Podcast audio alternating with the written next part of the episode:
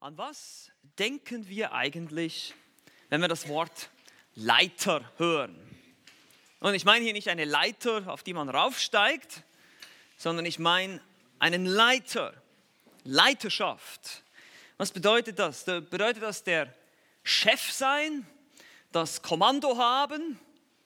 Oder wie kann man Leiterschaft definieren? Da gibt es natürlich verschiedene Möglichkeiten. Jemand hat mal gesagt, man kann Leiterschaft mit einem einzigen Wort zusammenfassen. Es heißt Einfluss. Einfluss. Präsident Harry Truman hat mal gesagt, dass wahre Leiter Leute sind, welche andere dazu bringen können, was sie nicht tun wollen und dass sie es auch noch mögen, was sie tun. Ja, das ist einfach die Kunst der Leiterschaft, es geht viel weiter als nur zu befehlen, das Sagen haben. Geleitet wird durch Vorbild oder durch Beispiel. Vor allem auch, wenn es um die geistliche Leiterschaft geht. Wir wollen uns ja mit den Strukturen der Gemeinde befassen und hier geht es in erster Linie, wenn wir schon das Leben betrachtet haben, heute um die Strukturen im Sinne der Organisation der Gemeinde oder auch der Leiter und Diener in der Gemeinde. Wie ist die Gemeinde, die neutestamentliche Gemeinde organisiert?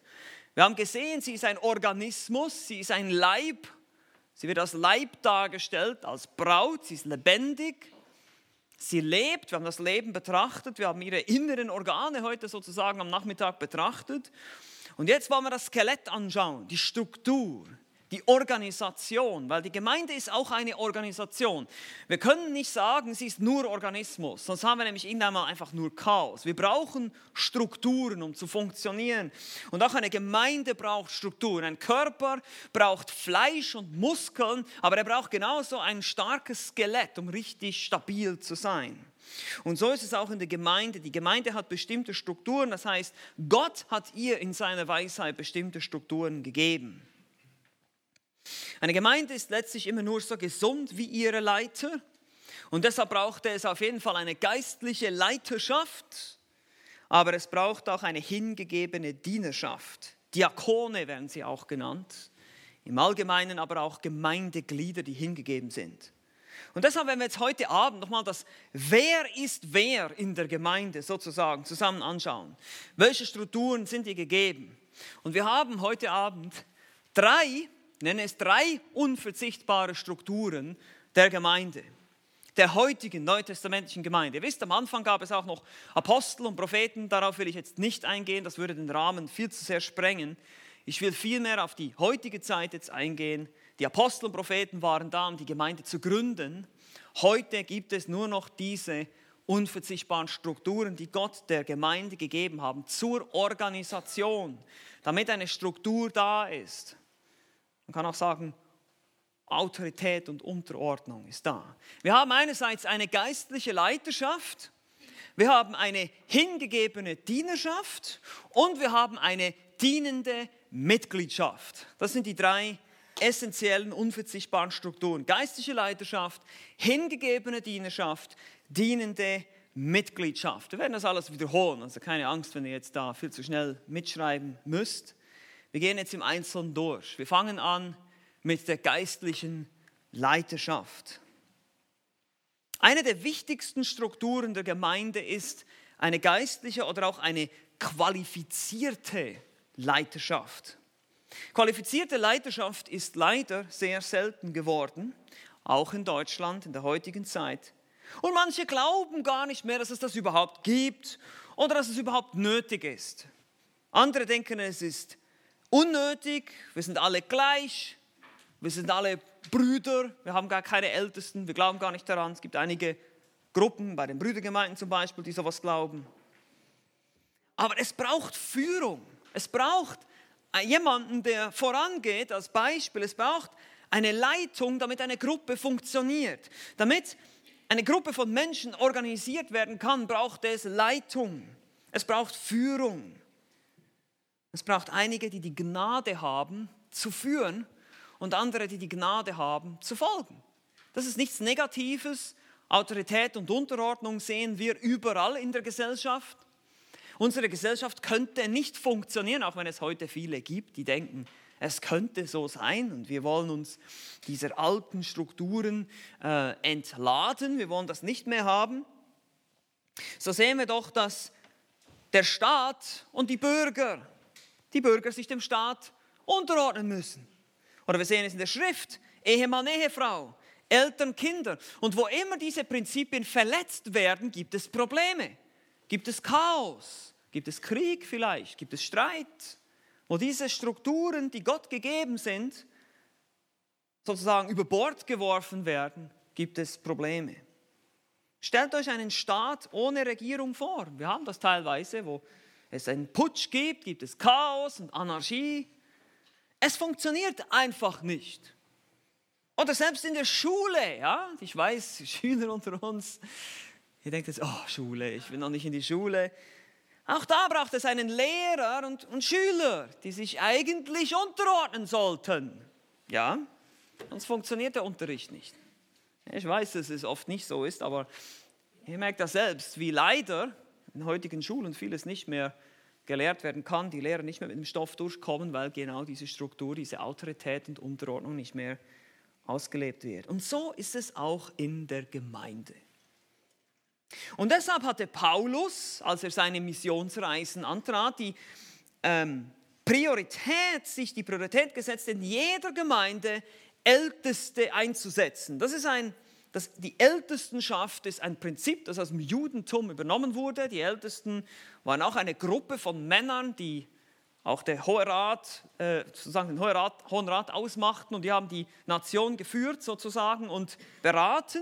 Und nach diesem Konzept hat Paulus eigentlich hier in den Gemeinden genau dasselbe gemacht, hat eine Gruppe von Männern eingesetzt, die die Gemeinde leiten sollten. Apostelgeschichte 14, Vers 23 heißt es, nachdem sie ihnen aber in jeder Gemeinde Älteste bestimmt hatten, heißt es da. Das sind Aufseher, Hirtenlehrer, Älteste, all diese Ausdrücke werden austauschbar verwendet in der Bibel. Das ist also ein und dasselbe, es ist ein und dasselbe Amt. Man kann auch sagen Pastoren. Ein Pastor ist nichts anderes als ein Hirte, ist einfach ein Wort für Hirte. Und es gab immer mehrere von ihnen. Es heißt hier in jeder Gemeinde Älteste. Es war eine Gruppe von, eine Mehrheit von ihnen vorhanden. Das ist ein Weisheitsprinzip. Wo viele Ratgeber sind, kommt Weisheit zustande, heißt es in den Sprüchen. Es wurden Älteste eingesetzt. Und diese Amtsträger, die waren ausschließlich Männer. Es waren keine Frauen. Ja, ich weiß, das ist heute nicht mehr populär. Ähm, vieles von dem, was ich sage, ist nicht populär. Das ist überhaupt nicht eine neue Erfahrung für mich. Ähm, das ist so, wenn man die Bibel predigt. Und das ist heute so. Aber Paulus schreibt deutlich in 1 Timotheus 2, Vers 12, ich erlaube einer Frau nicht zu lehren, auch nicht, dass sie über den Mann herrscht, sondern sie soll sich still verhalten. So, ich verstehe diesen Vers einfach so, wie er da steht. Eine Frau soll nicht lehren. Das heißt, sie soll nicht Autorität über die Gemeinde ausüben, sie soll nicht herrschen, sie soll nicht eine Leitungsfunktion haben in der Gemeinde. Gott hat den Mann als Leiter geschaffen, er hat die Frau als Helferin geschaffen, heißt es schon im 1. Mose, Kapitel 2. Das ist Gottes Design, das ist wiederum nicht meine Idee, das ist nicht kulturell abhängig, sondern das ist Schöpfungsdesign. Männer sollen Leiter sein, auch in ihrem eigenen Haus. Und wir werden noch sehen, dass das auch ebenfalls zu den Qualifikationsmerkmalen dazugehört, dass ein Mann seinem eigenen Hause vorstehen soll, weil er sonst nicht qualifiziert ist für das Ältestenamt. Diese Männer, die die Gemeinde leiten, müssen aber nicht unbedingt erfolgreiche Geschäftsleute sein, natürliche Führungspersonen. Oh, schau, der ist groß und stark und hat eine tiefe Röhre und ist erfolgreich im Geschäft. Machen wir machen ihn zum Ältesten. Und da wäre ich schon disqualifiziert. naja. Oder ein erfolgreicher Organisator. Nein, nicht unbedingt. Ich meine, das ein hilfreiche, ich sage nicht, dass ein großer, starker Mann kein Ältester sein darf. Versteht mich bitte nicht falsch. Das sage ich damit nicht.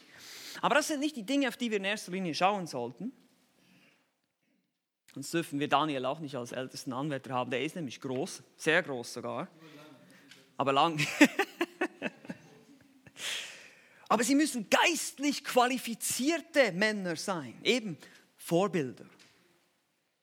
Und letztlich ist es der Heilige Geist, der diese Männer einsetzt. Das heißt es in Apostelgeschichte 20, Vers 28, sagt Paulus ganz deutlich, dass der Heilige Geist diese Hirten von Ephesus da eingesetzt hat. Nun, wie tut der Heilige Geist das? Er bestimmt, er gibt bestimmten Männern Gaben, die sie durch ihre jahrelange Treue und Hingabe ausleben. Man erkennt einen Ältesten an dem, dass er sich eben für einen Leiter, also wie ein Leiter äh, reagiert und agiert in der Gemeinde, ein Lehrer ist, theologische Konzepte versteht und gut weitergeben kann und einfach ein Leiter ist. Ein geistlicher Leiter. Nun, wenn du wissen willst, ob du ein Leiter bist, mal jemand gesagt, dann schau hinter dich. Folgt dir jemand. Wenn da keiner ist, bist du kein Leiter. Das ist relativ simpel. Das heißt, gibt es Menschen, die seinem Beispiel folgen? Ist sein Beispiel gut? Ist es ein Beispiel christlicher Tugenden? Und folgen ihm Menschen? Haben es Leute in der Gemeinde? Haben sie ihn zum Vorbild? Folgen Sie seiner Lehre und so weiter.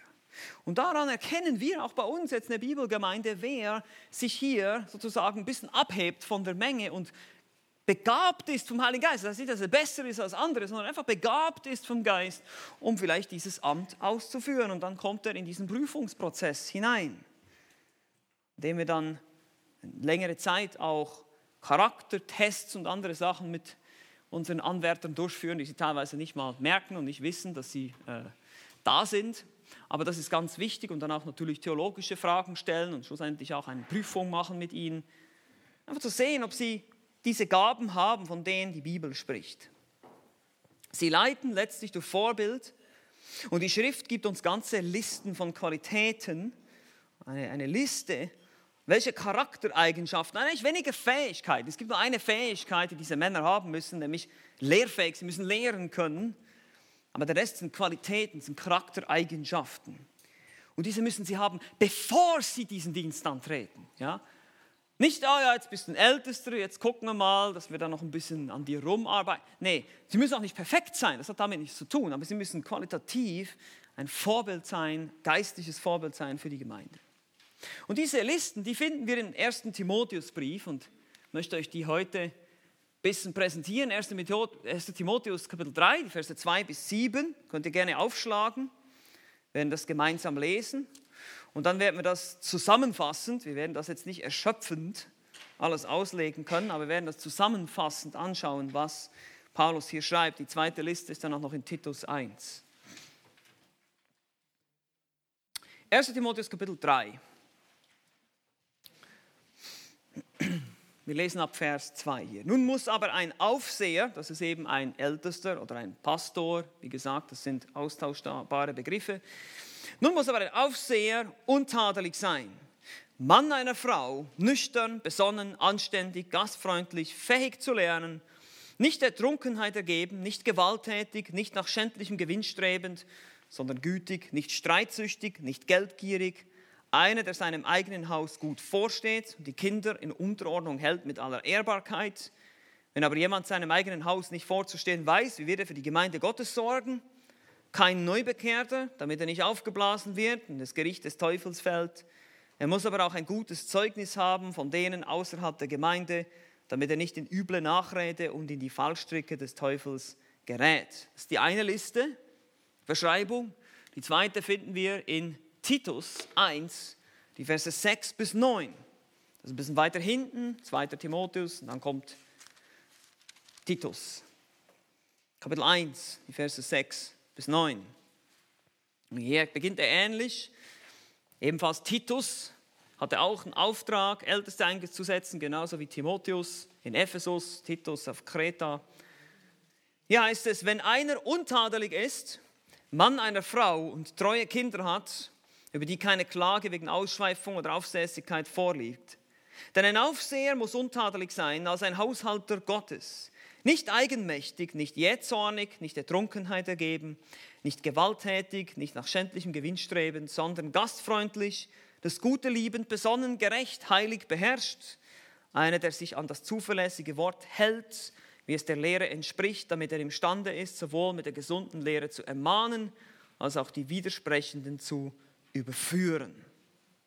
Nun, wie gesagt, wir können hier nicht im Einzelnen jetzt auf alles eingehen, aber ich möchte euch das ein bisschen zusammenfassen, dass ihr eine Art Liste habt, Charaktereigenschaften eines guten Leiters, eines guten Pastors. Nun, die Frage ist natürlich vielleicht für euch, okay, warum muss ich das wissen?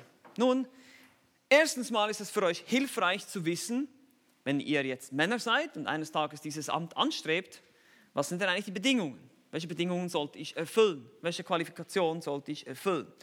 Für den Rest von uns, die vielleicht nicht zu diesem Amt berufen sind eines Tages, für euch ist es auch wichtig zu wissen, wie kann ich denn prüfen, ob ein Pastor wirklich qualifiziert ist oder ob eine Gemeinde, wenn ich auf, zum Beispiel auf der Gemeindesuche bin, wenn ich mir eine neue Gemeinde anschaue, ja, wie soll ich denn wissen, ob dieser Pastor wirklich qualifizierter Leiter ist oder diese Pastoren, diese Mehrheit von Ältesten? Wenn da sowieso nur ein Guru ist, ist es auch wieder so ein bisschen fragwürdig. Ne? Da müssen wir schon vorsichtig sein. Also von dem her ist es für uns alle wichtig, diese Dinge zu verstehen. Auch wenn ihr als Gemeinde in den Prüfungsprozess mit einbezogen werden, so ist es auch. Wir stimmen zwar nicht ab bei uns in der Gemeinde, wir glauben nicht an Abstimmungen, ich glaube nicht, dass eine, oder äh, eine Wahl sozusagen, Stimmwahl, ein Ältester gewählt wird, sondern wir als Älteste schlagen Älteste vor, als ältesten Anwärter, weil wir Älteste erkennen an ihren Gaben. Aber die Gemeinde ist involviert in diesem Entscheidungsprozess. Die Gemeinde hat die Aufgabe, zum Beispiel auf einen Daniel zuzugehen, weil sie weiß, er ist äh, ältesten Anwärter. Und wenn jetzt jemand irgendwas weiß über Daniel, dass er irgendwelche Dinge tut, die er nicht tun sollte, die ihn disqualifizieren würde, dann muss jeder von euch auf ihn zugehen und ihn ermahnen und sagen, hey, Moment mal, das geht nicht, du bist, ich habe dich da und da gesehen und was auch immer Steht ihr? Ihr seid mit einbezogen als Gemeinde in diesen Prozess. Also es geht uns alle was an. Es ist nicht einfach so, dass wir sagen können, oh, das ist ja für Älteste, das geht mich nicht an, das interessiert mich nicht. Das ist sehr, sehr entscheidend, sehr, sehr wichtig. Zu wissen, ob unsere Gemeinde gesund ist, ob wir gesunde Leiterschaft haben, eine geistliche Leiterschaft haben. Man kann es in, im Grunde genommen in zwei Grundeigenschaften zusammenfassen. Zwei Grundeigenschaften. Die eine ist, er muss lehrfähig sein und die andere ist, er muss ein Vorbild sein. Im Prinzip kann man das so zusammenfassen. Er muss lehrfähig sein, das heißt, er muss lehren können und er muss ein Vorbild sein. Jetzt gucken wir uns das mal im Einzelnen ein bisschen an. Das erste ist lehrfähig. Das finden wir in 1 Timotheus 3, Vers 2, da heißt es einfach fähig zu lehren. Und in Titus 1,9, ist ein bisschen länger ausgedrückt, einer, der sich an das zuverlässige Wort hält, wie es der Lehre entspricht, damit er imstande ist, sowohl mit der gesunden Lehre zu ermahnen, als auch die Widersprechenden zu überführen. Mit anderen Worten, er muss ein guter Theologe sein. Ein gut ausgebildeter Mann muss das sein. Es muss ein Mann sein, der seine Bibel kennt, der weiß, wovon er spricht. Er muss die Gemeinde mit gesunder Lehre ermahnen und trösten, ermutigen und aufbauen können. Er muss predigen können. Er muss lehren können. Und zwar so, dass man es versteht. Dass die Leute, die ihn hören, sagen später, doch, ich habe verstanden, was er sagen wollte. Ich habe das Wort Gottes verstanden. Ich habe das theologische Konzept verstanden. Das ist ganz wichtig. Er muss theologische Konzepte verstehen und erklären können. Manche Leute verstehen viel, aber können es irgendwie nicht rüberbringen. Ja, die sind da nicht so begabt. Er muss ein Fachmann sein. Ja, ich weiß, manche Gemeinden weigern sich heute, diesen Gedanken überhaupt ähm, zu erwähnen, weil man heute so eine Angst hat, naja, eben, man hat ja schlechte Erfahrungen gemacht mit den ganzen akademischen Problemen, die es gibt, Bibelkritik und so weiter, Leute, die Theologie studiert haben, also liberale Theologie eigentlich, und dann ihr Glauben mehr oder weniger fast zerstört wurde. Man sagt, ah, das ist gefährlich. Aber das heißt nicht, dass wir die Bibel nicht verstehen, dass wir die Bibel nicht studieren, dass wir nicht vielleicht sogar eine Ausbildung, ein Studium machen sollten. Wir müssen halt die Schulen prüfen, an die wir unsere Leute hinschicken, ob das bibeltreue Schulen sind oder nicht. Er muss die Bibel sehr gut verstehen, er muss die Herde auch vor ihr Lehren und ihr Lehren schützen, er muss mit der gesunden Lehre ermahnen können. Er muss, er muss die, die Widersprechenden überführen können. Er muss, er muss die Herde schützen können vor den Irrlehrern. Das heißt, er muss diese Dinge verstehen. Das haben wir heute Morgen auch gehört im Vortrag von Daniel. Es geht darum, dass wir, dass wir tiefe theologische Konzepte verstehen. Jeder von uns muss das, aber der Älteste ganz besonders. Weil er ist verantwortlich, um für die Herde zu sorgen und zu schützen. Nun stell dir mal vor, du, würdest, du müsstest am Herzen operiert werden. Du würdest zu einem Chirurgen gehen. Dieser Chirurg würde sich mit dir hinsetzen, das Gespräch haben mit dir. Und dann würde er dir offenbaren, kurz vor der Operation, kurz bevor du dich hinlegst unter sein Messer, dass er sein Wissen, das er hat, eigentlich aus der Grundschule hat, das ist eigentlich alles, was er weiß, und von ein paar YouTube-Videos. Würdest du dich unter sein Messer legen? Kein Fall. Kein Fall. Der Mann hat nicht studiert, hat ein paar Biologiebücher angeguckt aus der fünften Klasse und denkt, jetzt er kann an mir rumschnippeln hier, an meinem Herzen. Aber genau das machen viele heute mit unseren Seelen. Oder wir machen das mit unseren Seelen, wenn wir uns unter das geistliche Messer legen, eines geistlichen Chirurgen, der es nicht gelernt hat. Und das ist ein zweischneidiges Schwert hier, meine Lieben. Wenn ich das Ding falsch einsetze, dann gibt es riesige Verletzungen. Es ist richtig gefährlich, mit dem, mit dem umzugehen hier, mit der Bibel. Viel gefährlicher als das Skalpell. Weil mit dem Skalpell kann ich jemandens physische Leben töten. Wenn ich das hier falsch einsetze, kann ich das ewige Leben von jemandem töten. Kann ich in die Irre führen. Man sagt immer, wir müssen Laienprediger haben, aber wir müssen ein bisschen vorsichtig sein mit dieser Idee. Ich sage nicht, dass jeder ein Doktor der Theologie sein muss, um ein Ältester zu sein, aber er muss die Bibel verstehen und es ist auf jeden Fall empfehlenswert. Wir schicken unsere Leute auch an gute Schulen, wo sie einfach diese Ausbildung bekommen, dieses Verständnis bekommen, wo sie teilweise auch die Sprachen lernen, die griechische und hebräische Sprache, damit sie den Text verstehen. Das ist wie jemand, der sagt, ah, ich will die Bibel auslegen, aber ich brauche kein Griechisch. Gut, okay, dann sagen wir mal, wenn du jemanden Französischlehrer ist und sagt, ich brauche kein Französisch. Toll. Leute, wir müssen verstehen, dass ein Hirte, ein Hirtenlehrer, ein Pastor, ein Fachmann sein muss auf seinem Gebiet. Genauso wie alle anderen Leute, die in Berufen tätig sind, wo wir erwarten, dass sie Fachleute sind. Ich benutze absichtlich diesen Ausdruck, müssen wir das auch erwarten. Natürlich geht es nicht nur darum, das werden wir gleich noch sehen. Es geht nicht nur ums Kopfwissen. Aber es ist trotzdem ein wichtiger Punkt. Und ich finde das immer interessant, manchmal zu hören, wie leichtfertig manche Gemeinden mit diesem Thema umgehen. Ich muss dann sagen, dumm. Man setzt eh, ja, wir brauchen noch Älteste, mal gucken. Ja, kannst du das mal machen? Ja, mach mal du. Die haben ein ganz anderes Verständnis natürlich auch von Ältestenschaft. Das sind teilweise nur so Organisatoren und so weiter. Aber hey, wenn wir das von der Bibel her betrachten, was dieser Mann tun muss und tun fähig sein muss, er muss die Herde mit der gesunden Lehre ernähren, er muss die Herde schützen können. Und wie gesagt, wenn wir unsere Ältesten, bevor wir sie einsetzen, werden sie jahrelang beobachtet, geprüft, trainiert, sie werden auf Bibelschulen geschickt, damit sie bereit sind und nicht unter die Räder kommen. Ein Ältester ist ein Leiter der Gemeinde, der wird als erstes angegriffen. Das ist die erste Zielscheibe für den Teufel. Das müssen wir verstehen. Können Sie doch nicht einfach so unvorbereitet in diese Sache reinlaufen lassen und dann einfach mit einem Grundbibelwissen von einer Grundschule, sondern Sie müssen Leute sein, die die Bibel verstehen. Das ist das Erste. Das ist, was es bedeutet, lehrfähig zu sein. So, das ist das eine.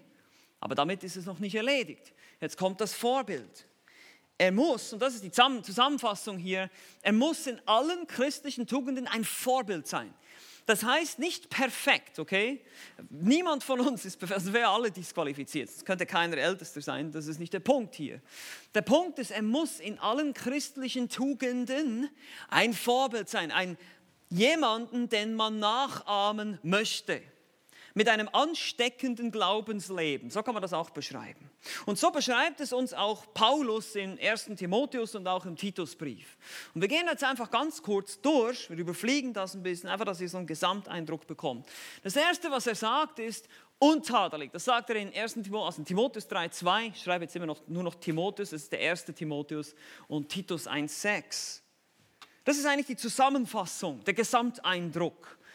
Die anderen Ausdrücke, die dann folgen, die beschreiben dann einfach mehr und entfalten dieses, dieses untadelig sein. Ohne Tadel. Es darf keinen großen Makel geben in seinem Leben, keinen Haken, an dem man ihm aufhängen kann. Ja, aber hier hat, er, hier hat er richtig Schwierigkeiten, hier hat er einen schweren Charakterfehler oder irgendeine Sünde, der er nachgeht, die ihn disqualifizieren würde. Und dann wird entfaltet, dann wird uns gezeigt, was das alles beinhaltet. Das Erste, was wir sehen, ist auch Mann einer Frau. 1. Timotheus 3,2 und Titus 1,6. Nun, hier geht es um sexuelle Reinheit. Er spricht hier nicht davon, dass dieser Mann nicht Polygamist ist, dass er mehrere Frauen hat, das ist sicherlich auch ausgeschlossen hier, das darf er definitiv nicht sein. Es geht auch nicht darum, dass der Mann unbedingt verheiratet sein muss, obwohl ich persönlich denke, dass es in vielen Fällen vorteilhaft ist, sage ich mal. Wir werden das noch gleich sehen, weil eine Bedingung ist, wie gesagt, er muss seinem Haus vorstehen. Aber es ist keine Bedingung, sondern wörtlich steht hier im Griechischen, er muss ein Ein-Frau-Ehemann sein. Es ist ein Mann, der einer Frau hingegeben ist, sexuell und gefühlsmäßig und gedanklich und alles. Er ist einfach nur einer Frau hingegeben. Das kann auch die zukünftige sein. Und deshalb geht es um sexuelle Reinheit. Er muss hier eine reine Weste haben. Das ist gemeint damit. Nächster Punkt. Fassen wir zusammen als geheiligtes Leben. Hier kann man die verschiedenen Stellen einordnen, nüchtern, besonnen, anständig, nicht der Trunkenheit ergeben, nicht gewalttätig, nicht nach schändlichem Gewinn streben, sondern gütig, nicht streitsüchtig, nicht geldgierig, nicht eigenmächtig, nicht jähzornig, nicht der Trunkenheit ergeben, nicht gewalttätig, nicht nach schändlichem Gewinn streben. Ihr seht, das wiederholt sich teilweise, er, er ordnet das einfach ein bisschen anders oder auch das Gute lieben, besonnen, gerecht, heilig, beherrscht. Die Ausdrücke sprechen alle von Selbstbeherrschung von gesundem Denken, welches zu gesundem Handeln führt. Oder wir können auch sagen, von biblischem Denken, was zu biblischem Handeln führt. Deshalb habe ich gesagt, er muss in allen christlichen Tugenden ein Vorbild sein. Das ist das Ziel. Warum? Weil er die Herde nicht nur durch seine Lehre, sondern in erster Linie durch sein Vorbild leiten wird. Er ist ein Vorbild in christlicher Lebensweise, nüchtern, besonnen, anständig. Also ein Mensch, der ein wohlgeordnetes Leben hat. Er ist ein konsequenter Nachfolger Jesu. Deshalb ist er kein Trinker oder kein Schläger oder eben auch nicht geldgierig auf Profit aus. Und er kann sich unterordnen, er ist nicht eigenmächtig, er handelt nicht einfach wie immer er will, er lebt ein gerechtes, gehorsames Leben. Dann heißt es auch weiter über ihn, dass er gastfreundlich ist, auch an zwei Stellen. Wörtlich Fremde liebend ist hier das Wort. Er muss bereit sein, sein Haus für Fremde zu öffnen. Das war in der damaligen Kultur noch etwas anderes als heute. Damals waren viele darauf angewiesen, dass Menschen ihre Häuser öffnen. Aber das ist sehr wichtig. Er muss ein offenes Haus haben. Und das bedeutet eben nicht nur Freunde und Familie einzuladen, sondern eben auch Menschen, die einem nicht so sympathisch sind, die man nicht kennt. Einfach ein offenes Leben haben und bereit sein, Menschen aufzunehmen. Das ist Gastfreundschaft, Liebe zum Fremden. Dann, was ich schon angesprochen habe, was dieser Mann auch haben muss, ist ein geordnetes Familienleben. Hier sehen wir das in diesen Bibelstellen. Hier 1 Timotheus 3, Vers 4 der seinem eigenen Haus gut vorsteht und die Kinder in Unterordnung hält mit aller Ehrbarkeit. Wenn aber jemand seinem eigenen Haus nicht vorzustehen weiß, wie wird er für die Gemeinde Gottes sorgen? Das ist eine rhetorische Frage, das kann er gar nicht. Und treue Kinder hat, sagt Titus, über die keine Klage wegen Ausschweifung oder Aufsässigkeit vorliegt. Der Punkt ist relativ simpel. Ein Mann ist, was er zu Hause ist. Das ist relativ simpel. Was du zu Hause bist, das ist es, was du bist. Wenn du da kein Leiter bist, wenn, wenn deine Familie zu Hause ein Chaos ist, wenn dir deine Kinder überhaupt nicht gehorchen, du deine Frau nicht anleitest, mit ihr Jüngerschaft machst, dafür sorgst, dass sie geistig wächst und, und, und, dann kannst du auf jeden Fall nicht für die Gemeinde Gottes sorgen. Das ist genau das Argument, was Paulus hier bringt. Und deshalb, bei den Ältesten, hm, schaut euch mal ihr Familienleben an. Wie sieht es da aus? Wie sieht es da aus? Nun, perfekt wird es auch nicht sein. Ihr könnt zu mir nach Hause kommen, das wird alles nicht perfekt sein. Aber die Frage ist doch, was ist der Gesamteindruck? Ist da Ordnung? Ist da, ist da Leitung? Ist da geistliche Leitung? Oder ist da einfach nur Zerrüttung? Wenn ich zu Hause kein Leiter und Hirte und Lehrer bin, dann kann ich es auch nicht für die Gemeinde sein. Das ist relativ logisch und simpel. Und bei Titus habe ich bewusst die Übersetzung treue Kinder gewählt, Schlochter 2000 oder auch Elbefelder. Manche Übersetzungen sagen auch gläubige Kinder. Hier gibt es äh, eine Debatte, auf die ich jetzt nicht groß eingehen will. Ich sage euch einfach meine Position. Ich glaube, es geht hier um treue Kinder. Weil es geht darum, dass der Mann hier fähig ist anzuleiten. Er muss nicht fähig sein zu retten. Das kann er nicht. Ich kann meine Kinder nicht retten. Das kann keine Qualifikation sein, die ich erfüllen kann. Und deshalb glaube ich, dass hier treue Kinder die bessere Übersetzung ist. Aber der der große Punkt ist klar. Sein Zuhause muss in Ordnung sein. Sonst kann er die Gemeinde Gottes auch nicht leiden. Weiter geht es mit Reife im Glauben. Hier heißt es im Timotheusbrief, kein Neubekehrter, damit er nicht aufgeblasen wird und in das Gericht des Teufels fällt. Das ist auch logisch. Ich meine, jemand, der gerade zum Glauben gekommen ist, der kann nicht einfach eingesetzt werden zum Ältesten, gleich sofort. Er ist unreif, unerfahren, unsicher. Er muss jemand sein, der schon ein, sag mal, ein paar Jahre auf dem Buckel hat als Christ, eine gewisse Reife hat. Ich meine, auch der Ausdruck Älteste impliziert das irgendwo, eben auch aus dem jüdischen Denken, impliziert eine gewisse Lebenserfahrung. Und das waren meist auch ältere Männer, die dazu eingesetzt wurden im Judentum, weil sie eine gewisse Lebenserfahrung haben. Und das ist etwas, was jüngere Menschen natürlich nicht haben. Die haben keine Lebenserfahrung, die leben ja noch nicht so lange. Es ist einfach so, das ist nicht etwas, was man an einer Schule lernen kann, sondern Lebenserfahrung erhält man nur mit dem Alter. Und so ist es auch im Christsein. Christliche Reife geschieht über Zeit. Es braucht Zeit. Und deshalb darf es kein Neubekehrter sein. Das macht Sinn. Und schließlich haben wir noch das letzte hier, guter Ruf. Das ist das, was Paulus hier schreibt. Er muss ein gutes Zeugnis haben von denen außerhalb der Gemeinde, damit er nicht in üble Nachrede und in Fallstücke des Teufels gerät. Wir forschen oft ein bisschen nach, was sagen die Arbeitgeber über unsere Anwärter. Wie, was haben sie für einen Ruf draußen in der Welt? Wie nimmt sie die Außenwelt wahr? Ihre Nachbarn zum Beispiel.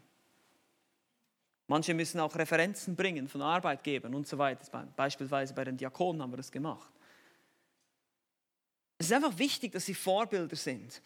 General Eisenhower hat das mal so demonstriert, die Kunst der Leiterschaft. Er hat gesagt, er hat einen Faden genommen und auf den Tisch gelegt. Hat gesagt, du kannst diesen Faden ziehen und er folgt dir, wo immer du willst. Aber sobald du ihn schiebst, wird er nur sich zusammenkrümmeln und irgendwie irgendwo hingehen, aber nicht wirklich führbar sein. Und so ist es auch mit der Leiterschaft. Wir leiten durch Vorbild, nicht in erster Linie durch Druck. Ja? Manchmal muss man sanften, aber bestimmten Druck ausüben, das ist auch so, aber in den meisten Fällen ist es wirklich Vorbild. Wir müssen auch mit Autorität sprechen, aber das tun wir auch nur in der Autorität des Wortes Gottes. Die Ältesten einer Gemeinde sollen also Vorbilder sein. In Hebräer 13, Vers 7 heißt es, gedenkt an eure Führer, die euch das Wort Gottes gesagt haben, schaut das Ende ihres Wandels an und ahmt ihren Glauben nach. Seht ihr das? Ahmt ihren Glauben nach. Das ist das Ziel in Hebräer 13, Vers 7. Und Pastoren und Älteste müssen deshalb geprüft werden, bevor sie eingesetzt werden. Sonst wird das für eine Gemeinde katastrophale Folgen haben. Und dabei ist die Frage entscheidend, wie sieht ihr Leben aus? Wofür sind sie bekannt? Sind sie wirklich Vorbilder der Herde, wie 1. Petrus 5, 3 sagt? Ist ihr Leben nachahmenswert? Leben sie ein Leben der Nachfolge, der Selbstverleugnung? Ist ihre Familie in Ordnung, ihr Zeugnis in der Welt? Denkt daran, eine Gemeinde wird nie besser sein als ihre Leiter. Das ist ein wichtiges Prinzip. Eine geistliche Leidenschaft ist absolut entscheidend für die Gesundheit und das Wohlbefinden einer gesamten Gemeinde. Und die Frage ist jetzt, was kannst du tun? Du bist in einer Gemeinde. Wir haben schon darüber gesprochen, prüfen, wenn du Gemeindesucher bist, wenn du involviert wirst im ältesten äh, Prozess, wenn ein ältesten Anwärter vorgeht. Aber es gibt noch mehr Dinge, die wir tun können für unsere Leiter, für unsere Pastoren. Und ich gebe euch hier einfach mal ein paar Anwendungen, nur ganz kurz, einfach, was können wir als Gemeindeglieder tun für unsere Ältesten, für unsere Pastoren? Nun, das Erste, was du tun solltest, ist bete für deine Pastoren. Bete für sie. Es ist entscheidend, ich meine, die, die geistlichen Leiter sind entscheidend für die Gemeinde, aber vergiss nicht, sie sind nur Menschen. Wir sind nur Menschen. Wir sind auch nur Sünder. Wir können in Versuchung fallen, wir können in Sünde fallen. Ja, genau, auch Pastoren sündigen, ich weiß. Das ist so. Nur, nur ist es nicht ein Lebensstil von uns, hoffentlich nicht, sonst sind wir nämlich disqualifiziert. Aber ihr müsst für uns beten, dass wir nicht in Sünde fallen. Das können wir tun. Wir sollen für einen besonderen Schutz beten des Herrn für unsere Pastoren, damit sie nicht disqualifiziert werden. Das ist das Erste. Das ist ganz wichtig und entscheidend. Das Zweite ist, unterstütze deine Pastoren. Sei kein störrischer Esel, sondern ein williges Schaf. Ja?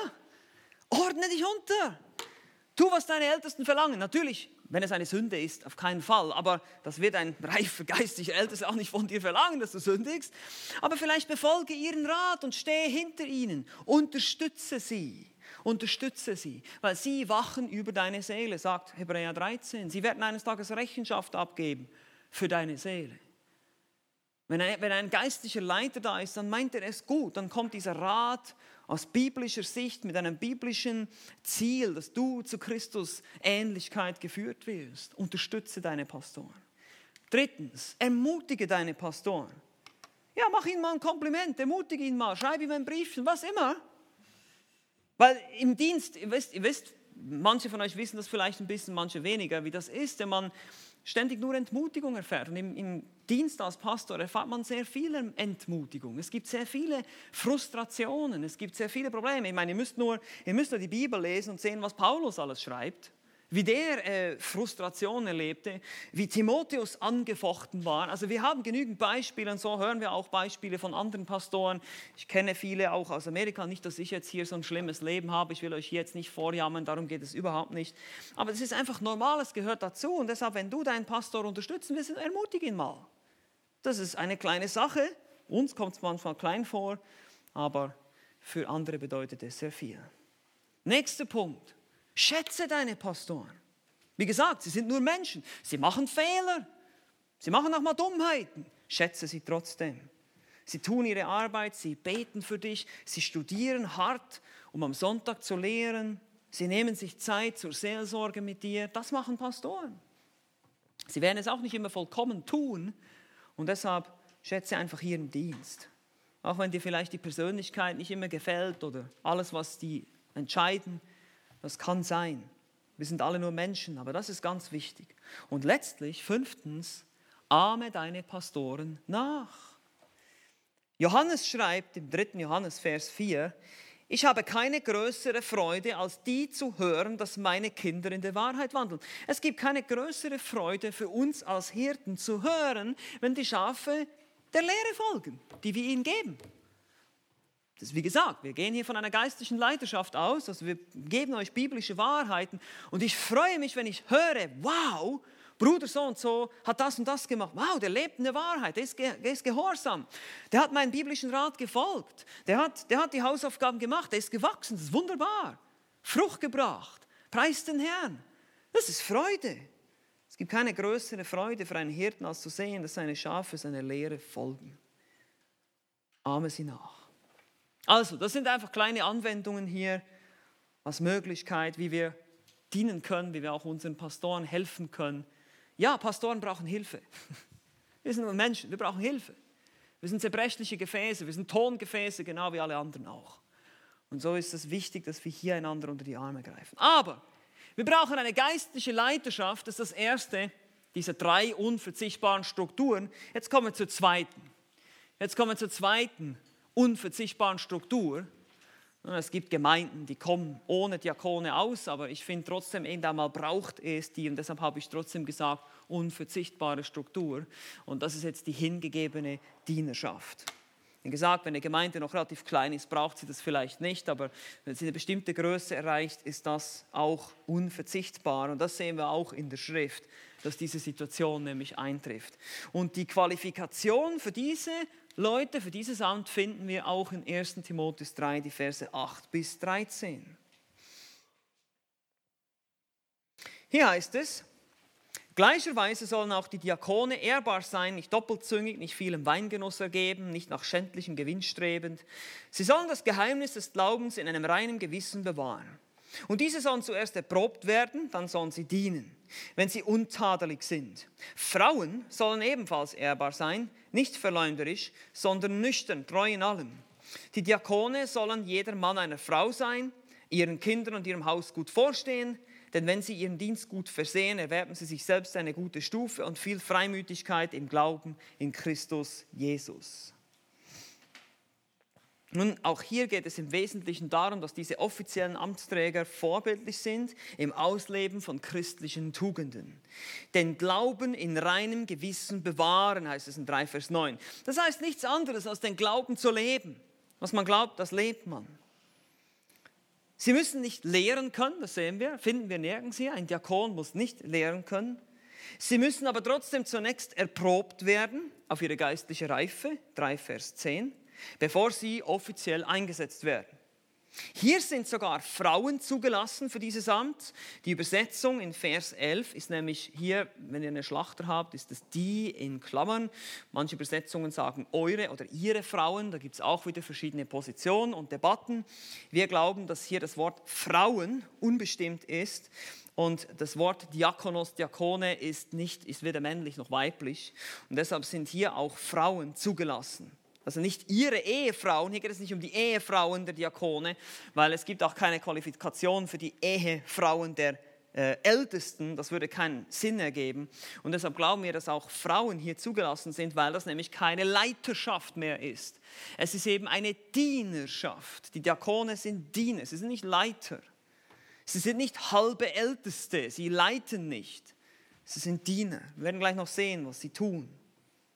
Und wenn sie gut dienen, heißt es hier, werden sie einen ehrenhaften Platz in der Gemeinde bekommen, eine gute Stufe. Das ist damit gemeint. Sie werden durch die Herausforderung ihres Dienstes im Glauben wachsen, heißt es in Vers 13. Und was machen diese Diakone eigentlich? Was ist ihre Aufgabe? Nun, um es kurz zu machen und zusammenzufassen, sie sind wie die rechte Hand der Ältesten. Sie sind da, um die Ältesten zu entlasten. Deshalb habe ich gesagt, je größer eine Gemeinde wird, desto notwendiger werden qualifizierte, hingegebene Diakone. Und zwar ist der, der Dienst des Ältesten ist fokussiert, ist konzentriert sich auf das Wort und das Gebet, das Lehren des Wortes und das Gebet für die Gemeinde. Dieses Muster wird in Apostelgeschichte 6 schon angedeutet. Wie gesagt, hier werden diese Leute noch nicht offiziell Diakone genannt. Wir nennen sie auch Prototypen für Diakone, aber es ist sicherlich dasselbe Prinzip hier. Apostelgeschichte Kapitel 6, die Verse 1 bis 6. Ich lese euch das vor. In jenen Tagen aber, als die Zahl der Jünger wuchs, entstand ein Murren der Hellenisten gegen die Hebräer weil ihre Witwen bei der täglichen Hilfeleistung übersehen wurden. Da beriefen die Zwölf die Menge der Jünger zusammen und sprachen, es ist nicht gut, dass wir das Wort Gottes vernachlässigen, um bei den Tischen zu dienen. Darum, ihr Brüder, seht euch nach sieben Männern aus eurer Mitte um, die ein gutes Zeugnis haben und voll Heiligen Geistes und Weisheit sind. Die wollen wir für diesen Dienst einsetzen. Wir aber wollen beständig im Gebet und im Dienst des Wortes bleiben. Und das Wort gefiel der ganzen Menge und sie erwählten Stephanus, einen Mann voll Glaubens und Heiligen Geistes, Philippus, Prochorus, Nikanor, Timon, Parmenas und Nikolaus, einen Proselyten aus Antiochia. Diese stellten sie vor die Apostel und sie beteten und legten ihnen die Hände auf. Ihr seht, es werden Leute ausgewählt, die voll Heiligen Geistes sind. Die sind geistlich reife Menschen hier. Nun, es ging hier um die finanzielle Versorgung der hellenistischen, also griechischen Witwen, die übersehen wurden. Offenbar gab es dann einen Aufschrei, weil nur die jüdischen versorgt wurden. Und sofort reagierten die Apostel als gute Leiter und fingen an zu delegieren. Sie wussten, wir können unsere Pflicht hier nicht vernachlässigen. Die, die ähm, Apostel übernehmen hier noch die Funktion des Ältesten in dieser Zeit, ganz am Anfang bei der Apostelgeschichte. Sie sagen, unser Dienst ist das Wort und das Gebet. Und wir können das nicht vernachlässigen, wenn wir so viele verschiedene jetzt organisatorische Aktivitäten übernehmen müssen, wie zum Beispiel die Verteilung dieser Gelder. Und so wurden geistliche Männer, das ist trotzdem wichtig, sind geistliche Männer eingesetzt, um diese Aufgabe zu übernehmen, sehen wir in Vers 3. Die Apostel, wie gesagt, die damals die Funktion der heutigen Ältesten übernehmen, wollten sich weiterhin dem Gebet und dem Lehren widmen, das ist Vers 4. Also ihr seht, die Ältesten müssen Zeit haben, sich dem Wort, dem Studium des Wortes zu widmen und dem Gebet. Und das ist ihre Priorität. Sie müssen viel hier drin sein in diesem Buch, damit sie am Sonntag und wann immer sie lehren, etwas zu geben haben. Und wenn wir als Älteste plötzlich anfangen, noch hier was zu organisieren und da was zu machen und da, und da können wir uns so richtig verzetteln. Und da brauchen wir die Hilfe. Schon wieder brauchen wir Hilfe. Ihr sagt, Pastoren brauchen ständig Hilfe. Brauchen wir die Hilfe von Diakon. Es ist eben keine One-Man-Show hier. Ja, das ist eben genau der Punkt. Und diese entlasten die Ältesten. Und das ist die Idee hier. Sie übernehmen vielfältige und sehr wichtige Aufgaben bei uns in der Gemeinde. Wir sind sehr, sehr dankbar für unsere Diakone, die wir haben. Sie übernehmen vielfältige Aufgaben, Organisation, Technik, Unterhalt von Webseiten, Betreuung, sogar Seelsorge, teilweise natürlich schon unter der Leitung der Pastoren, aber trotzdem, das wird auch gemacht, Begleitung. Und wir als Pastoren sind sehr dankbar. Wir könnten unsere Arbeit gar nicht mehr tun. Wir hätten so viel zu tun, dass wir gar nicht mehr dazu kämen, Gottes Wort zu studieren und Predigten vorzubereiten. Als Älteste brauchen wir viel Zeit, um das Wort Gottes zu studieren und für die Gemeinde zu beten. Nun, ich habe schon vorhin gesagt, genauso wie du die Ältesten unterstützen kannst, kannst du auch die Diakone unterstützen. Hier kommen wieder diese verschiedenen Anwendungen. Bete auch für sie. Denn auch ihre Aufgabe ist herausfordernd. Diakone haben sehr viel zu tun. Hilf ihnen in ihrem Dienst, begleite sie, ermutige sie, schätze sie, sage ihnen, wie froh du bist, dass sie diesen harten Dienst tun für uns. Und dann auch ahme sie nach. Denn auch sie wurden als Diakone eingesetzt, weil sie eine bestimmte geistliche Reife haben. Das heißt, auch sie dienen als Vorbild für die Gemeinde. Nicht, dass sie Leiter sind, aber dass sie trotzdem als Vorbild, als Beispiel dienen. Sie können auch als, als Kompass, als Wegweisung für dein Glaubensleben dienen. Ihr müsst es einfach so betrachten. Ich sage das manchmal auch, wenn Leute bei uns neu in die Gemeinde kommen. Wir sind eine Gemeinde und es kommen alle möglichen Menschen zu uns. Und manche Menschen sind komisch und andere sind komischer. Okay? Das ist einfach so. Das ist auch ganz normal. Das ist auch nicht schlimm. Menschen kommen zum Glauben aus einem bestimmten Hintergrund. Sie haben noch keine geistliche Reife. Sie erzählen teilweise Riesenquatsch. Ja, und, und ich will nicht immer alles gleich korrigieren. Ich, ich, will, ich will langsam und sachte diese Menschen ins Wort Gottes hineinführen. Ja, und das braucht viel Geduld. Und dann kann es sein, dass einer in die Gemeinde kommt und einem anderen Bruder oder Schwester, der auch gerade frisch im Glauben ist, irgendwas fragt. Der kriegt eine ganz komische Antwort. Und dann sage ich, hey, wenn du wirklich ernsthafte Fragen hast, dann wende dich doch lieber an einen Diakon oder an einen Ältesten. Weil diese Leute sind geprüft, die sind eingesetzt. Das ist so ein bisschen dein Wegweiser, dein Kompass. Wenn du wirklich Fragen hast, wie bei uns in der Gemeinde Dinge laufen, dann frag lieber gleich die Ältesten und geh nicht irgendwie zu jemandem, der dir dann irgendwas sagt und wir denken, woher hat der das denn? Ich habe auch schon mal gehört, ja, der Pascal hat gesagt, wir müssen alle nach Hohenschönhausen ziehen. Ich so, das habe ich nie gesagt.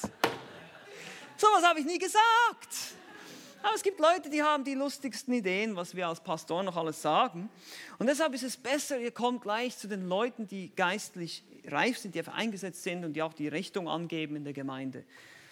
Oder man hat jemanden beobachtet, der dies und jenes tut. Macht ihr das so in der Gemeinde? Sage, das macht nur der. Ja, der. Der hat noch ein bisschen, weißt du, das ist schon okay, wir lassen ihn noch ein bisschen. Er isst kein Schweinefleisch, er wird dann schon noch ein bisschen, sein Gewissen wird dann schon noch besser informiert sein später. Aber wir essen Schweinefleisch. Du darfst Schweinefleisch essen, das ist kein Problem. Wir sehen das nicht so, dass man das nicht da. Da gehst du lieber gleich zum, zum Ältesten, der dir das dann erklärt, von der Schrift her.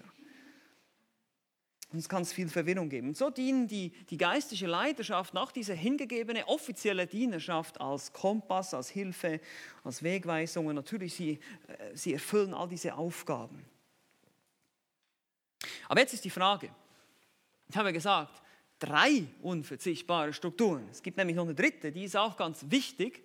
Ohne die geht es auch nicht. Wir haben nicht nur geistliche Leiterschaft und hingegebene Dienerschaft, sondern wir haben auch eine dienende Mitgliedschaft eine dienende Mitgliedschaft.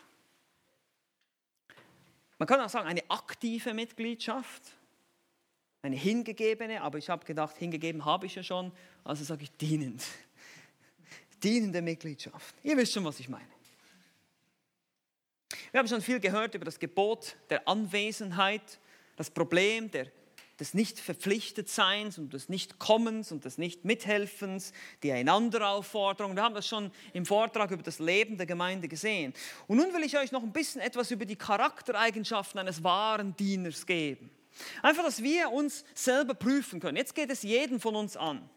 Weil diese Dinge, Paulus selbst macht sich zum Vorbild eines, eines hingegebenen Dieners. Und das ist ja das Interessante, die Leiterschaft und die Dienerschaft sind eigentlich auch alles Diener. Wir dienen alle. Wir arbeiten alle hart und die Dinge, die wir tun, tun wir für andere, nicht für uns selbst. Selbst die Leiterschaft tut das nicht für sich selbst, sondern tut es im Auftrag Gottes für die Gemeinde.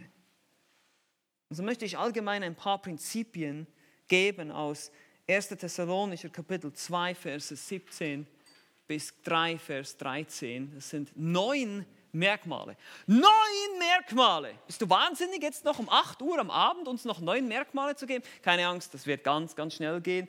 Wir machen das im Eilzugstempo. Also schnallt euch an. Seid ihr bereit? Neun Merkmale. Erstens, das erste, was wir machen müssen, ist Zuneigung. 1. Thessalonicher, Kapitel 2, ihr könnt es gerne aufschlagen, wir gehen dahin, wenn ihr nicht schon da seid.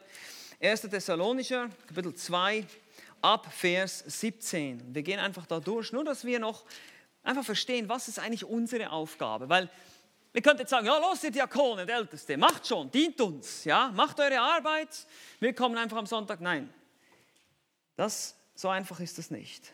Paulus zeigt uns an seinem eigenen Vorbild, was er für eine Einstellung, für eine Charakteristik hatte. Und das ist ein Vorbild für uns alle letztlich. Das sollen wir alle nachahmen. Genauso wie auch die Qualifikation für Älteste und Diakone nicht nur für Älteste und Diakone gelten, sondern auch für euch alle.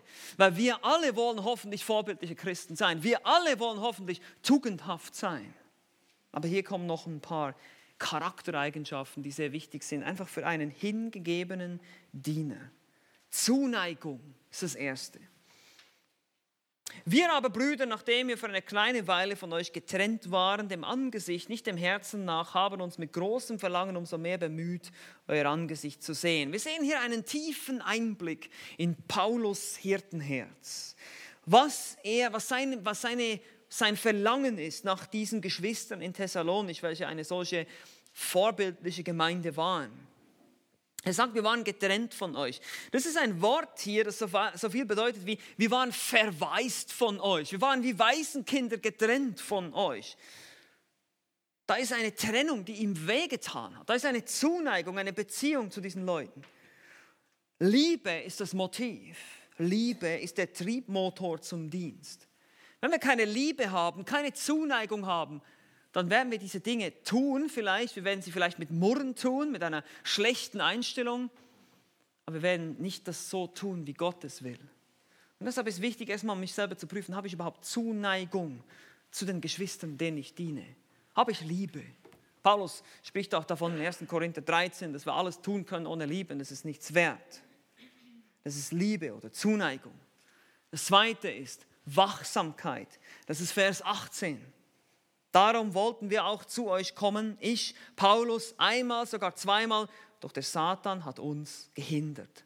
Der Apostel war sich bewusst, dass da eine Person ist, die gegen ihn arbeitet. Der Teufel.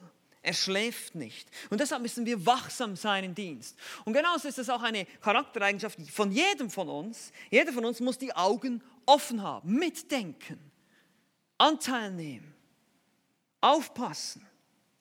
C.S. Lewis beschreibt, wie der Teufel seinem Unterdämon spricht. C.S. Lewis, wir kennen vielleicht, der so ein bisschen fiktive Sachen schreibt auch. Er sagt, er personifiziert, er personifiziert hier sozusagen, wie der Teufel seinem Unterdämon Anweisungen gibt. Er sagt, ich, der Teufel, werde immer dafür sorgen, dass es böse Menschen gibt. Aber deine Arbeit, mein lieber Wermut, so nennt er sie, diesen Unterdämon, ist es mir zu liefern, Menschen, die denen alles egal ist. Liefere mir Menschen, denen alles egal ist, die sich nicht kümmern, die nicht wachsam sind, die sich nicht konzentrieren. Das ist die größte Waffe, die der Teufel einsetzt. Gleichgültigkeit gegenüber seinen Machenschaften. Und das ist eine Gefahr, in die wir auch schnell äh, tappen können, wenn wir sagen, okay, ja, ich komme halt in die Gemeinde am Sonntagmorgen, es ist alles so normal, alles egal. Wachsam sein, wachsam sein. Zuneigung, Liebe, Wachsamkeit. Drittens, Erwartung. Er, schreibt weiter in Vers 19, denn wer ist unsere Hoffnung oder Freude oder Krone des Ruhms? Seid nicht auch ihr es vor unserem Herrn Jesus Christus bei seiner Wiederkunft oder seiner Ankunft. Ja, ihr seid unsere Ehre und Freude. Die Thessalonicher waren die Ursache seiner Freude, sagt Paulus hier. Grund für seine Hoffnung, auch Grund des Ruhmes. Wo? Vor unserem Herrn Jesus Christus bei seiner Wiederkunft, am Ende. Paulus schaut auf das Ende und sagt, und das ist unsere Erwartung, die wir haben im Dienst, wir schauen auf das Ende, was wird da zählen? Was wird da wichtig sein? Meine Motive, meine Herzenseinstellung, wie ich meinen Dienst getan habe. Das Ziel ist, mein Rennen zu beenden. Es gibt die Geschichte eines Läufers aus Tansania, der nach Stunden als letzter Sprinter ins Stadion kommt und blutendes Knie hat und kaputt ist und fertig. Und alle Menschen, die Hälfte der Leute war schon gegangen von diesem Spektakel und er fällt sofort auf. Und er kommt in dieses Stadion und bequert humpelnd und schleppend noch die Ziellinie. Und am Schluss hat man ihn gefragt in einem Interview, warum er das gemacht hat. Er hat gesagt, mein Land hat mich 7000 Meilen weit geschickt, nicht nur um dieses Rennen zu beginnen, sondern um es zu beenden. Und das ist unser Ziel auch als Christen. Wir wollen den Lauf vollenden, koste es, was es wolle. Das christliche Leben ist nämlich kein 100-Meter-Lauf, es ist ein Marathon. Es ist ein Rennen. Wir sind von Christus berufen, das Rennen nicht nur zu starten, sondern es zu beenden. Wir sollen dieses Ziel vor Augen haben im Dienst. Das ist unser Motiv. Und was ist unser Motiv? Die Ziellinie. Die Leute, die wir da treffen werden. Wie viele Leute wirst du mitnehmen da auf die Ziellinie? Wen wirst du da antreffen, über den du dich freuen kannst? Das war Paulus Freude hier. Er hat dasselbe gesagt. Diese Erwartung hatte er. Das ist das Dritte. Jetzt lasst uns zum Vierten gehen. Vierte Merkmal. Opferbereitschaft. 3 Vers 1. Hier schreibt Paulus, weil wir es nicht länger aushielten, zogen wir es daher vor, allein in Athen zu bleiben. Paulus, weil er nicht selber nach Thessalonich zurückkehren konnte, sandte er Timotheus und war bereit, alleine in Athen zu bleiben. Nun, Timotheus war ein wichtiger Mann für ihn, sein Dienst. Aber Paulus nahm hier ein großes Opfer auf sich, um das zu tun und auf diesen Mann zu verzichten. Die Frage ist, wie sieht es bei uns aus? Worauf sind wir bereit zu verzichten? Spurgeon sagte mal, Sünder nehmen mehr Leiden auf sich, um in die Hölle zu fahren, als Heilige, um in den Himmel zu kommen. Denkt mal an die ganzen Athleten, Spitzensportler, Musiker, Schauspieler, die sich abrackern, die sich disziplinieren, die wirklich viel, viel Opfer bringen. Wofür? Einen vergänglichen Kranz, einen schöneren Körper, besseres musikalisches Können, was immer. Die Frage ist, welche Opfer bin ich bereit zu bringen? Wie gesagt, Zeit, Kraft, Ressourcen, Geld, wir haben schon darüber gesprochen. Opferbereitschaft. Wie viel bin ich, wie bin ich bereit zu verzichten um der anderen willen, auf meine Bequemlichkeit, auf mein, mein Zuhause, meine Ruhe? Bin ich bereit darauf zu verzichten, um anderen zu dienen? Das ist die Frage. Und wovon wird das angetrieben? Kommen zum fünften Punkt. Erbarmen. Erbarmen. 3 Vers 2 schreibt er weiter. Wie gesagt, sie sandten Timotheus, unseren Bruder, der Gottes Mitarbeiter am Evangelium, das ist hier besser als Diener und unser, also Gottes Mitarbeiter am Evangelium von Christus ist, damit er euch stärke und euch tröste in eurem Glauben. Paulus war bereit zu verzichten. Warum? Er hatte Erbarmen. Erbarmen ist dann, wenn Liebe Hände bekommt. Wenn Liebe irgendwas tut. Wenn einem jemand leid tut, den man mitfühlt. Ziel der Sendung des Timotheus war es die Stärkung und der Trost. Die Thessalonicher wurden verfolgt. Sie mussten ermutigt werden. Sie mussten gestärkt werden in ihrem Glauben. Und er hatte großes Erbarmen mit seinen Schützlingen. Und dieses Erbarmen führte zu einer konkreten Handlung. 1945 sagte Martin Niemöller zur Zeit des Krieges, als die Nazis die Kommunisten holten, habe ich geschwiegen. Ich war ja kein Kommunist. Als sie die Sozialdemokraten einsperrten, habe ich geschwiegen. Ich war ja kein Sozialdemokrat. Als sie die Gewerkschafter holten, habe ich geschwiegen. Ich war ja kein Gewerkschafter. Als dann kamen sie für die Katholiken und ich war Protestant. So schwieg ich auch. Als sie mich holten, gab es keinen mehr, der protestieren konnte. Manchmal warten wir zu lange, um irgendwas zu tun, um uns zu erbarmen und zu helfen. Wir warten zu lange und dann ist es ihnen einmal zu spät. Inwiefern zeigt deine Opferbereitschaft echtes Erbarmen? Ein Erbarmen über andere, damit sie gestärkt und getröstet werden. Auch das erfordert von uns Einsatz. Opferbereitschaft, Erbarmen, das nächste, was Paulus beschreibt hier, ist ein Beschützerinstinkt. Ist auch interessant. Kapitel 3, 3 bis 5. Damit niemand wankend werde in diesen Bedrängnissen, wie gesagt, sie wurden verfolgt, denn ihr wisst selbst, dass wir dazu bestimmt sind.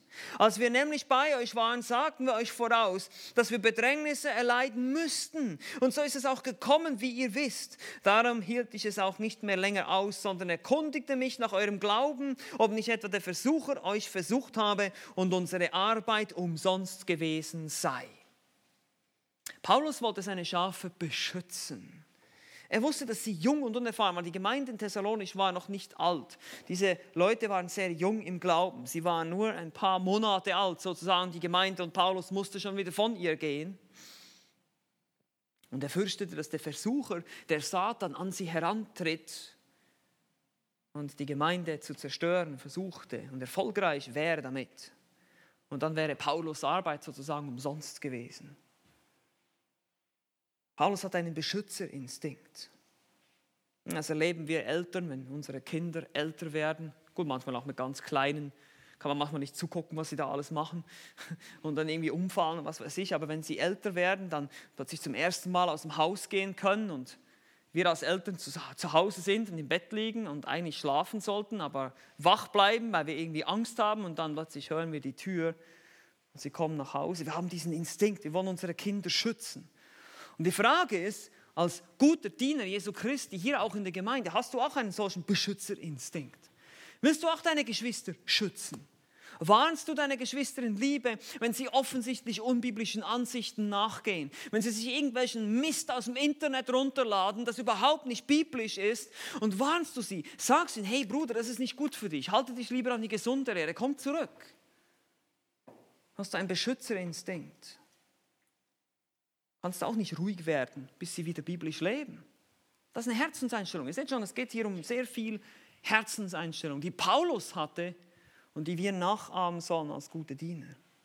Schließlich siebtens kommen wir noch zu einem wichtigen Merkmal, das uns prägt. Das ist Trost. Trost. Paulus erfuhr Trost. In Kapitel 3, 6 bis 8 heißt es, nun aber, da Timotheus von euch zu uns zurückgekehrt ist und uns gute Nachricht gebracht hat von eurem Glauben und eurer Liebe, dass ihr uns alle Zeit in guten Andenken habt und danach verlangt, uns zu sehen, gleich wie auch wir euch, da sind wir deshalb, ihr Brüder, euretwegen bei all unserer Bedrängnis und Not getröstet worden durch euren Glauben. Denn nun leben wir, wenn ihr feststeht im Herrn. Paulus hörte diesen positiven Bericht über die Thessalonicher von seinem Schützling hier, Timotheus, als er zurückkam. Und das war auch der Grund für das Schreiben letztlich des ersten Thessalonischer Briefes. Sie waren gestärkt im Glauben und hielten ihn im guten Andenken. Das ist die Idee hier. Das heißt, sie waren immer noch loyal zu ihm und hatten ihn nicht vergessen. Das ist auch die gute Stufe des Dieners, hier das Ansehen, dieses, dieser Trost, der dazu kommt, der dabei kommt. Hast du Leute, denen du treu gedient hast, die dir jetzt loyal sind, dir gegenüber? Spurgeon sagte mal Folgendes, wenn dein Hund dich nur liebt, weil es gerade Zeit zum Abendessen ist, dann kannst du dir nicht sicher sein über seine Loyalität. Vielleicht kommt jemand anderes mit einem Knochen und verführt ihn irgendwo anders hin. Aber wenn er dann diesem Mann mit diesem leckeren Knochen nicht nachgeht, dann weißt du, dass er loyal ist zu dir. Na, wir können von Hunden lernen, was wahre Zuneigung nicht ist oder ist. Es ist nicht abhängig von dem, was man gerade bekommt. Das ist die Frage. Habe ich Menschen geholfen, sie betreut, sie ermutigt, sodass sie eben loyal sind und mich in gutem Andenken halten, wie das bei Paulus der Fall war. Trost. Ermutigung. Und achtens, natürlich Freude. 3 Vers 9, hier steht, denn was für einen Dank können wir Gott euretwegen abstatten für all die Freude, die wir um euretwillen haben vor unserem Gott. Jemand sagte mal, Freude betäubt und verschluckt Sorgen und hebt das Herz über die Sorgen, wie das Öl, das auf dem Wasser schwimmt. Freude Freude. Und hier geht es nicht um oberflächliche Freude. Hier geht es um tiefe Freude. Paulus empfindet Freude, weil diese Menschen hier im Glauben feststehen. Weil diese Menschen hier Jesus Christus folgen. Wie ich schon vorhin sagte, er freut sich darum, dass sie in der Wahrheit wandeln, wie das Johannes schon gesagt hat. Anderen zu dienen wird schlichtweg Freude bringen. Bist du ein freudiger Diener? Wahre Freude, weil man geben kann, weil man dienen kann. Jesus sagte, geben ist seliger als nehmen. Gibst du oder nimmst du? Das ist die Frage. Habe ich diese Einstellung?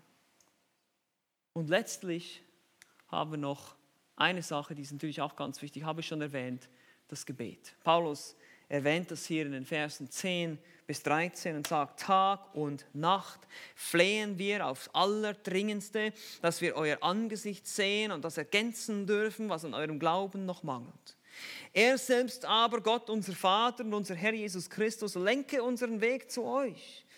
Euch aber lasse der Herr wachsen und überströmend werden in der Liebe zueinander und zu allen, gleich wie auch wir sie zu euch haben, damit er eure Herzen stärke und sie untadelig seien in Heiligkeit vor unserem Gott und Vater bei der Wiederkunft unseres Herrn Jesus Christus mit allen seinen Heiligen.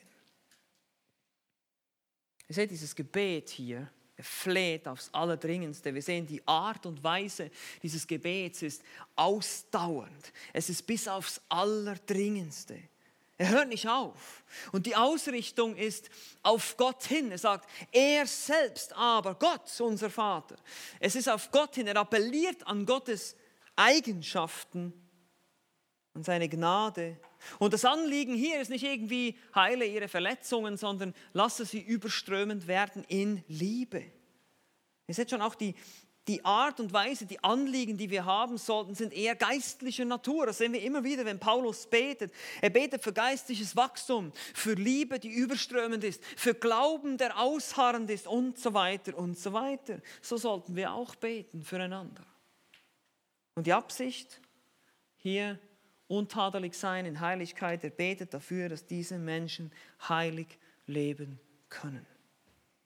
Dass wenn er kommt, wenn Christus kommt, dass er sie vorbereitet findet hier.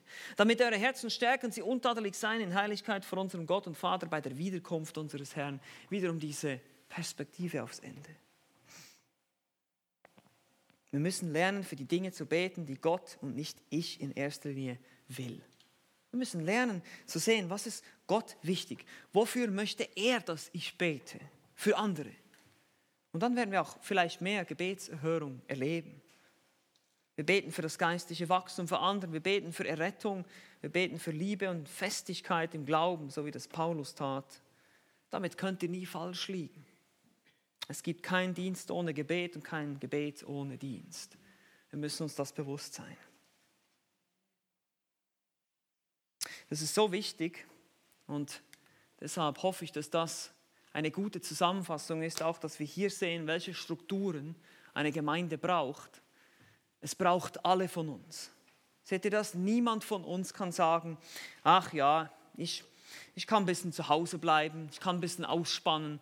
Gemeinde ist aktive Mitarbeit. Gemeinde ist aktiv, nicht passiv. Es gibt eine geistliche Leiterschaft. Diese geistlichen Leiter sind Theologen, sie gehen voran, sie geben die Lehre, sie geben die Richtung, sie sind der Kompass sozusagen des Schiffes, die Navigation, sie geben die Richtung an, sie geben die Lehre. Und sie sollen die vorleben, sie sollen Vorbilder sein. Dann gibt es offizielle Diener, wie schon gesagt, in kleineren Gemeinden ist es vielleicht noch nicht nötig, aber je größer die Gemeinde wird, müssen die Ältesten unbedingt Entlastung erfahren, die müssen entlastet werden. Und deshalb gibt es Diakone, offizielle Diener, die ihnen den Rücken frei halten, die aber auch Vorbilder sind, geistliche Menschen sind, die als Vorbilder dienen und schließlich die dienende Mitgliedschaft, die eben durch Zuneigung, Wachsamkeit, Erwartung, Opferbereitschaft, Erbarmen, Beschützerinstinkt, Trost, Freude und Gebet gekennzeichnet sein soll. Einfach das Christenleben, wie Paulus es vorgelegt hat, er sagt, das ist unsere Einstellung, das, ist, das hat nichts mit seiner Funktion als Apostel zu tun, das war einfach sein Herz. Und so soll aller unser Herz sein. Und dann wird die Gemeinde gesund sein in all ihren Strukturen und das Leben, das geistliche Leben, wird sich in dieser Umgebung entwickeln können. Das ist einfach ganz wichtig und ich hoffe, wir können das verstehen, wir können das mitnehmen auch, dass wir sehen, dass es diese Strukturen braucht, dass sie nicht unnötig sind, sondern dass sie hier in der Schrift ganz klar gelehrt werden. Lasst uns noch beten zum Abschluss. Großer Gott, ich danke dir für dein Wort. Ich danke dir, dass dein Wort uns klare Anweisungen gibt, selbst wie die Gemeinde organisiert werden soll und welche Einstellung wir haben sollen als Diener, als dienende Mitglieder, als aktive Mitglieder, Teilnehmer oder Anteilhaber an dieser wunderbaren Segnung. Danke, dass du die Gemeinde geplant hast vor Grundlegung der Welt, dass du sie ins Leben gerufen hast, dass wir heute auch einen Überblick bekommen durften über die Geschichte, wie sich die Gemeinde entwickelt hat im Laufe der Jahrhunderte, auch wie das Leben in der Gemeinde sein soll, welche Aufgaben, welchen Zweck wir haben als Gemeinde und letztlich auch, welche Strukturen hier heute gegeben sind, damit diese Strukturen auch das Leben in der Gemeinde unterstützen und fördern. Bitte hilf uns, diese Dinge umzusetzen, so gut wir können. Herr, wir wissen, dass wir alle unvollkommen sind und deine Gnade brauchen und auch unsere Leiter unterstützen können. Einfach aktive Mitglieder sein und im Dienst diese Einstellung haben, die Paulus hatte.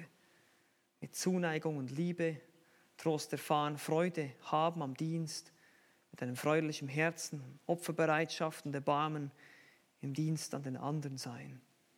Danke, dass du uns dazu berufen hast und dass wir immer diese Erwartung haben, dass du kommst. Darüber werden wir morgen noch mehr hören, was unsere Hoffnung ist und auch, was letztlich das Ziel, die Verherrlichung sein wird, deiner Gemeinde. Danke jetzt für diesen Tag. Wir preisen dich. Wir bitten dich, dass du jeden Einzelnen begleitest, auch nach Hause, dass wir uns ausruhen dürfen, dass wir morgen wieder bereit sind, noch mehr auf dein Wort zu hören. Und wir beten auch dafür, dass wir die Dinge, die wir gehört haben, auch umsetzen können. Ich bete in Jesu Namen. Amen.